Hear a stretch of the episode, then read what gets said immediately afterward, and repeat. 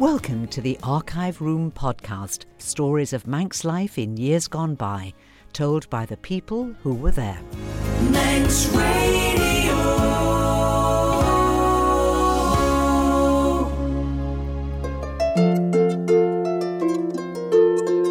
Fastyr mie, Judith Ley here, opening the door to the Archive Room. Manx Radio's treasure chest of stories of island life from years gone by, told by the people who were there. So come on in and prepare for a gentle stroll down Manx memory lane. When we left the archive room last week, I said that today we'd get our first taste of holiday making on the island and discover how tennis came in great style to Douglas. But first, let's meet up with Alfie Gilmour again, chatting with David Callister about his working life in the early 1900s at Todhunter and Elliot. When I went to trade, first of all, of course, uh, in Todhunter's shops, they're all pulled down now, the workshops and that, but they were quite happy days. It was, it was hard work, lots of times, of course. Uh, we had lots of fun. Uh, there were 18 ironmongers in the front shop to start with, and uh, heyday when we when the hot and cold water system started on the promenade with the boarding houses, I can remember 27 plumbers working in, six or eight blacksmiths, and one electrician. It was a big firm those days. Have another story of Todhunters when uh, we used to go to the steam packet company many a time to uh, bring stuff up from the warehouse to Todhunters, you see, from, from the steam packet warehouse. The donkeys years after, they were emptying for an alteration in the steam packet warehouse, emptied it all out, and they found a ladder there which would, had been posted addressed to Todhunters 20 years previously from Slingsby's. And this ladder had been lying at the back of everything in the steam packet warehouse over 20 years, David. I, I don't know, was, did they ever claim for another one or not? I, don't know, but that, that, that ladder was lying there for 20 years. Now then, also when we were working out in the town as an apprentice, I'll always remember working in Sartfell Roadhouses. Um, Mr. Wade, Stanford Wade, his son eventually became a dental surgeon in Woodburn Road there, opposite, almost opposite top of Derby Road. However, he was getting some nice houses built in Sartfell Road by Creer Brothers, and they were happy days with Creer Brothers. They were good joiners and that, and happy gang. And the plasters in particular were the Miney family. There was Fred, Alan, and now Oh, Dan. Dan, yes, that's right, mm. Dan. And of course, a labourer. And now, Miney family were always interested in the Douglas Choral Union. And donkey's years previously, they used to, Fred Miney, old Fred Miney, he had a sister called Maggie. Mm-hmm. Now, Maggie Miney was uh, in the Choral Union as well, and she was always a leading lady. Now, all day long, the Miney brothers and the old man, they'd be singing their songs which we were practicing for the choral union. Yeah. And of course, we'd join in, you see. There yeah. was many a time somebody was singing a wrong note. We were told off then, you know, or, or, or a handful of plaster thrown at us to shut up. But it was, it was wonderful days here. I don't think there was a tenor among them. I think there were baritones, mm. but they were real good voices, the Mineys. But they're singing their songs all day long. It was wonderful. And when the kids come out of school, all the kids, you know, from Westminster Terrace, and Alexander Drive and Eleanor Drive and all those. All the kids were all outside listening to these fellas singing. It was a concert for the kids. It was. It was wonderful. It really was wonderful. Yes. And they put the plaster on while they were singing. While they were singing, they were working there. Yes, and I tell you how tough. Uh, uh I hope there's some young men or even older men listening to this try sometime putting a hod full of mortar on the mortar board. Yeah. And the mortar board was about 18 inches square. And hold it with one hand. Yes. Now, old Fred Miney could. The mm. others couldn't, but old Fred Miney, he was really strong. Uh, even a bucket of mortar. Put Yeah. a bu- lift a bucket of mortar up with one hand. Try it. Yes. And by Jove, he was tough, boy. He was really strong. You weren't always with Todhunter and Elliot, though. You, you worked for the gas company as well, didn't you? Yes, eventually, of course, there was, uh, there was work went very slack in Todd's, and you had winter work scheme, you see, before the war. Uh, when he got paid off on one job and there was nothing in the building trade, well, he went and looked for something else. And for a little while, I was down at Braddan Quarry Mm. uh, with uh, oh, Mr. Knifton. He was ran the quarry down there. Then, of course, uh, I was on Douglas Head Marine Drive. And uh, then I was lucky enough to get into the gas company. I was a lamplighter when I was in the gas company because sometimes the gas company was slack as well, and they were very good to the employees of the gas company. They said, "Now, if there's nothing in the plumbing trade, will you go labouring? And I said, "Yes." This appertained to other fellows as well.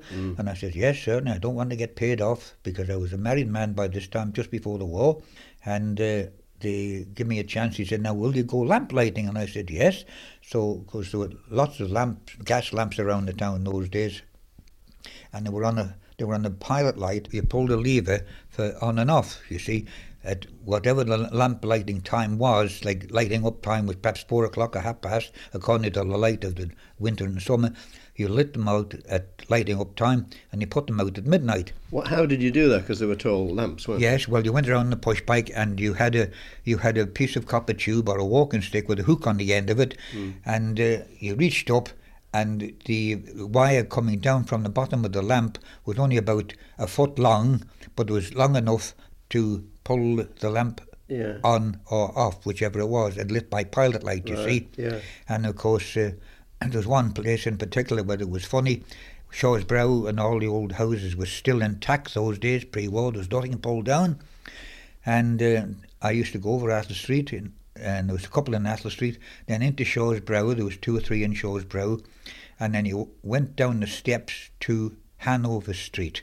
Now then, on the way down the steps, you got to a, a lamp on the bracket on the wall outside an old boy's window. Mm. And this old boy, Mr. Jones, Natty Jones, as he was, poor man was, I eventually discovered, he was crippled and lying in bed most of the time. Well, of course, I didn't know that. And of course, I put the lamp out at midnight. And when I got into Hanover Street, I looked back and the lamp was relit. So I thought, well, I wonder what's gone wrong. So I went back up. It might be a slack lever, you know, the balance has gone wrong. Mm. So I went back up and I put the light out again. And believe me, when I put that light out, I was met with that tirade of foul language. Leave that so, so, so, so lamp lit. you see, and I thought, what, what, what's this at all? You see, he said, leave the lamp lit. So so I went. The following morning, I says to Tommy Cray, the foreman plumber, about this bracket. Oh, he said, I forgot to tell you. Natty Jones, he says, he lies in bed and he reads by the lamp light. And when he's finished with the light, he'll put it out. And So he used to reach out the he window? reached- yes, Natty Jones used to reach out through the broken window with a walking stick and put the light out, and uh, that was all right. So I had no need to light or put out that lamp in future. He put it on when it was convenient for himself. Of course, in the gas company, lots of times, you know, when you went in gas company first thing in the morning, half past seven start or whatever it was, the lads from the retort house were in having breakfast or a cup of tea or, hmm. or a good meal, you see. Now, they had what you call a, a communal frying pan, big frying pan. Some fellows would have an egg, bacon on it, others sausages, other fellows liver and onions or whatever it was. If you'd have seen that frying pan, David, you'd have laughed. And I never got washed. And this frying pan was about four or five blokes all sitting at the one table, and what they put in the frying pan to get cooked, they just take it out while the frying pan was in the middle of the table, you see. Yeah. No hygiene, whatever. no hygiene, whatever. And there, there was an old boy there by the name of Freddie Sweetman, and his son was Freddie as well. And they used to share one another's breakfast.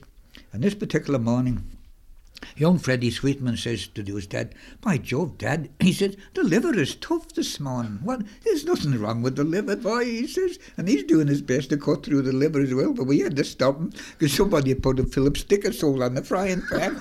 he thought it was his liver. we had to stop him from eating it.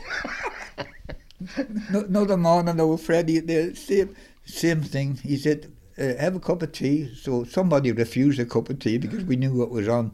And Fre- young Freddie says, There's something wrong with the tea, Dad, this morning. He says, The old man says, There's always something wrong with something with you. He said, What the hell's wrong with the tea this morning? He said, Well, it's funny. We had to stop him from drinking it because somebody had put lemonade crystals in it. oh, happy days. Also, in the coke yard, there were tons and tons, dozens of tons of coke going out every day. And the lads, sometimes they would bring bits and pieces of sweets and that back from restaurants or sweet shops and cafes they'd been. And this particular day, I don't know who it was that said to one of the drivers, now bring something back with you. You haven't brought anything back for weeks. Right, oh, says this driver, I, I won't mention his name, but he was a character. So just before dinner, he'd been to different restaurants in town, and you'll never guess what this fella brought back. A wooden tray with 24 meat pies on it, and we were eating meat pies all day. We wouldn't dare say, we wouldn't dare say where you got them from. So he'd whip them, I think. Well, he'd whip them on the way out. Yes, we covered. He covered the tray with a sack, with a sack, an empty sack, and brought it out. Another day, a chap said, "Now it's your turn to bring something back today," and you'll never guess what this fellow brought back.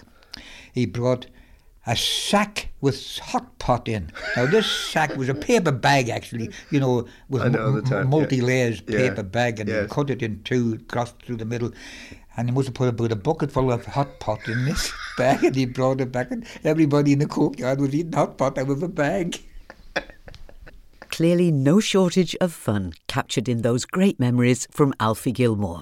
At the age of 92, retired teacher Katherine Cowin became a published author, and we join her now in conversation with David Callister about writing Alice's story, which is actually the story of both Katherine Cowin's parents, Alice and Robert. We begin with Katherine reading an extract from the book where she describes her father Robert's plan for a grand tennis facility in Douglas in the area of Alexander Drive. Tennis was becoming a word to conjure with. Across the unnamed road, Robert had secured an area even bigger in size than his original holding. With proper management, Robert reckoned that a tennis area suitably set out to appeal to players and spectators would be a very fair commercial and fashionable venture. A high stone wall surrounded the area to ensure privacy. Trees and rare shrubs masked the harsh stone of the high walls. Here, fig trees, there, blazing cherry trees. Close trimmed box hedges and golden hues separated the several service courts, making the strong netting more decorative. In the centre of the whole area was erected a type of a mound from where everything was visible. This mound was furnished with wooden seats, solid but easily manageable. In the far corner of the whole area stood a picturesque bungalow for the manager. On the opposite side, away from the spectators, stood the stable for the two ponies that grazed in the field beyond the high stone wall, stretching to Selborne Road. By the stable stood the shed which housed the trap. There were sheds for the bins of grain, and nearby were storehouses of equipment for tennis and croquet, together with the storage of chairs for spectators sitting. All Saints, the local church, was on the opposite side of Alexander Drive. It was a pleasant area. The tennis ground was an excellent idea, excellently prepared and well set up, with an honest manager. All boded well. The idea was well received. Just a reading from Alice's story by Katherine Cowin. Now, tennis in that area led to the creation of a road itself, didn't it? Tennis Road. It had no name before the tennis ground was opened. And Robert was your father. Yes, He decided he wanted to buy that area and create a tennis court. he'd already bought it when he had to sell off to Corona, the house in the corner of Albany Road. He had to sell off the apple orchard that he had already bought and uh, set up. And uh, he thought that if he made a tennis ground in this other area that he'd bought, that would uh, make up for having lost part of his original purchase. You've got a remarkable recollection of all these events and the people and the characters. Uh, they are honest recollections, yes. They're not absolutely exact sometimes, of course. Now, you've put a lot of dialogue in, which obviously you've had to invent a little bit of that to give it narrative, have you? I've always been keen on drama, and in my mind, I, I fancy this book is a lot of dramatic interludes. One of the chapters in Alice's story is entitled The School, and having been a school teacher, obviously you've been able to put a lot of character into this, a lot of feeling into it, and you've, you've got a tremendous atmosphere out of that old school. Were those the sort of conditions in which you went to school, in, the, in those rather perhaps primitive classrooms? Oh no, oh no, no! I started off at a, a dame school in in uh, Woodland Square, and uh, That was very, you know, hot milk in the middle of the morning. Oh, right. So. But the school you described there was, was quite uh, Oh, it was primitive and basic, was it? Oh, very, very bleak. It was uh, the poorer part of the town, of course. The vicar's child started there, for example, Because it was a church school, in fact. because it was a church school. And as soon as she was old enough, she was transferred to another school. How long has it taken you to write the story then? A long time. So you've been doing a little over the years, have you? Oh, yes, I have. I think really it's a study of characters rather than a study of. Uh, Of the social history and so Yes. on. Yes. Yes. You've livened it up by putting the characters in, Yes. putting words in their mouth. I mean, you take it to the point where your mother dies. Now, are you going to work on from there or not? Are you thinking of a second volume? no, no, no. What I uh, was thinking of was, um, well, I started actually. Two old ladies from the mainland came to live in the island, and uh, my brother and I are very lacking in respect, and we called them Gog and Magog. I have no idea what Gog and Magog is, but one was very tall and fat and stately, and she was a charming old lady. The other was like a mosquito. Through them, we got to know the doctor who came from Austria. Oh gosh, I can't remember his name now. Well, the story of Gog and Magog and the doctor who came from Austria was sadly not to be told by 92 year old author Katherine Cowin, who is still fondly remembered by many who were taught by her.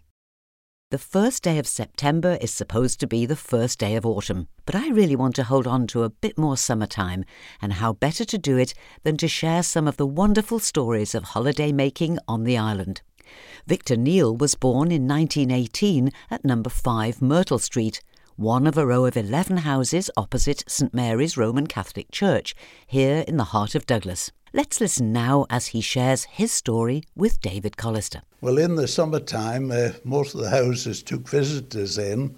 You could never be sure how many visitors were going to arrive. It was the same people that seemed to come year after year in the same weeks when the, the various wakes were on, and the majority come from Lancashire or from Scotland, and uh, they, they become more like friends than visitors.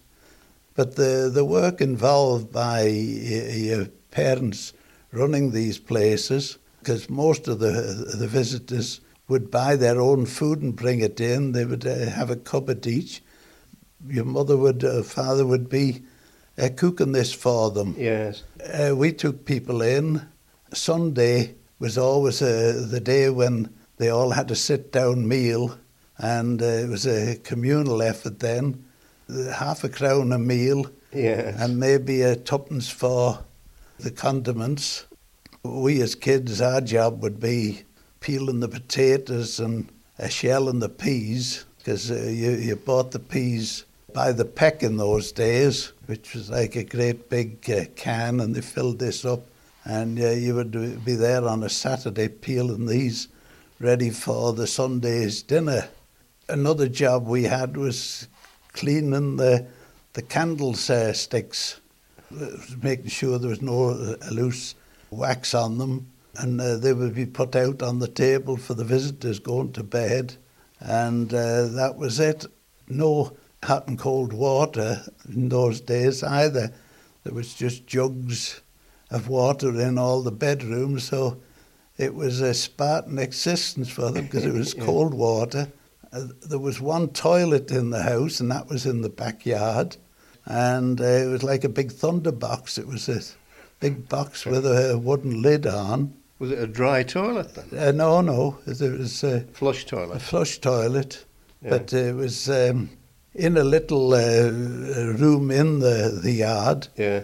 uh, and uh, there'd be a, a space at the top of the door and holes bored in the bottom so to allow ventilation. No bathrooms in those days. The house it had two floors. You went up the first flight of stairs, and there was an outlet straight ahead. There was two small bedrooms. You had to go through one to get to the other. Then on the next floor there was three bedrooms one going uh, at the back of the house and one which had obviously, when the house had been built, had been one room and probably was the drawing room uh, then. And then there was three attics.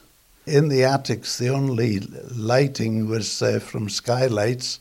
And uh, when the visitors would come, at the beginning, when there was only a few, we would be up in the attic sleeping. And in the summer, it was mighty hot up there under the eaves.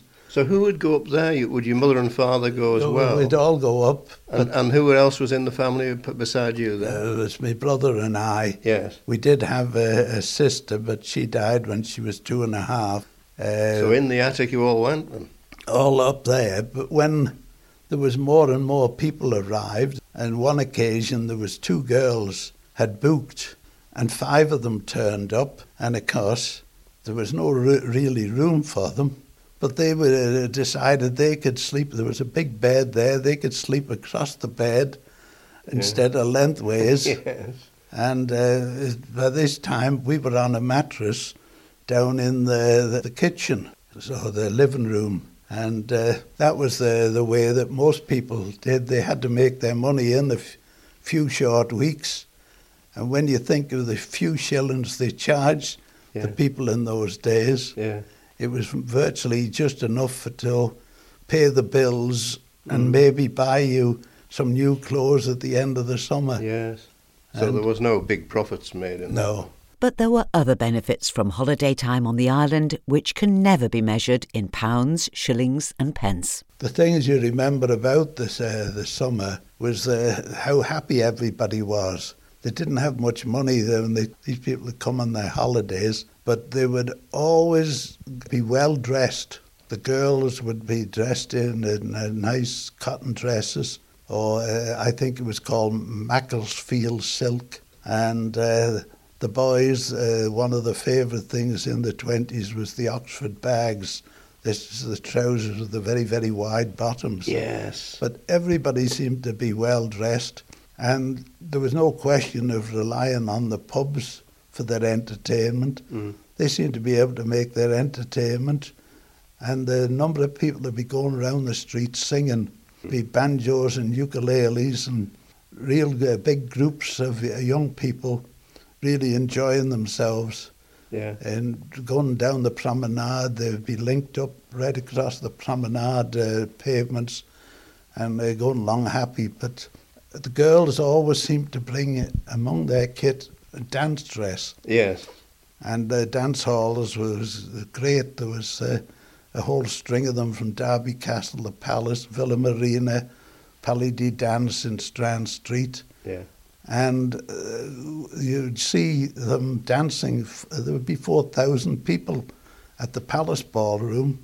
And uh, of course, the fellow that was in charge there, the uh, Master of Ceremonies, patrolling up and down the centre of the, the dance hall, making sure that people kept on going round anti clockwise. And it was just like looking at a river moving to see them all going. And uh, they would be singing to the music as well, singing softly to the music. They were absolutely great days. And at the same time, next week we'll be revisiting some more great days in the company of the people who lived at that time. Thank you to this week's storytellers Alfie Gilmour, Katherine Cowin, and Victor Kneale. And of course, our thanks to the late David Callister, who first gathered together all these wonderful stories, and to Manx Radio's present day archivist, Tim Price, for all his help. In the archive room next week, we'll be playing out in the streets with the children, discovering what was on Head Road long before Manx Radio arrived here, and there's more parrot stories. So do please join me just after six next Thursday evening for more treasures from the archive room, or listen at your leisure to the podcasts of this series. Go to manxradio.com and search for The Vault. There you'll find all the available episodes of the archive room and lots more from the Manx Radio store of nostalgia. But for now, this is Judith saying thank you for listening. And, well, who is this voice in our vintage sign off? Anyway, till next week, so long, sir.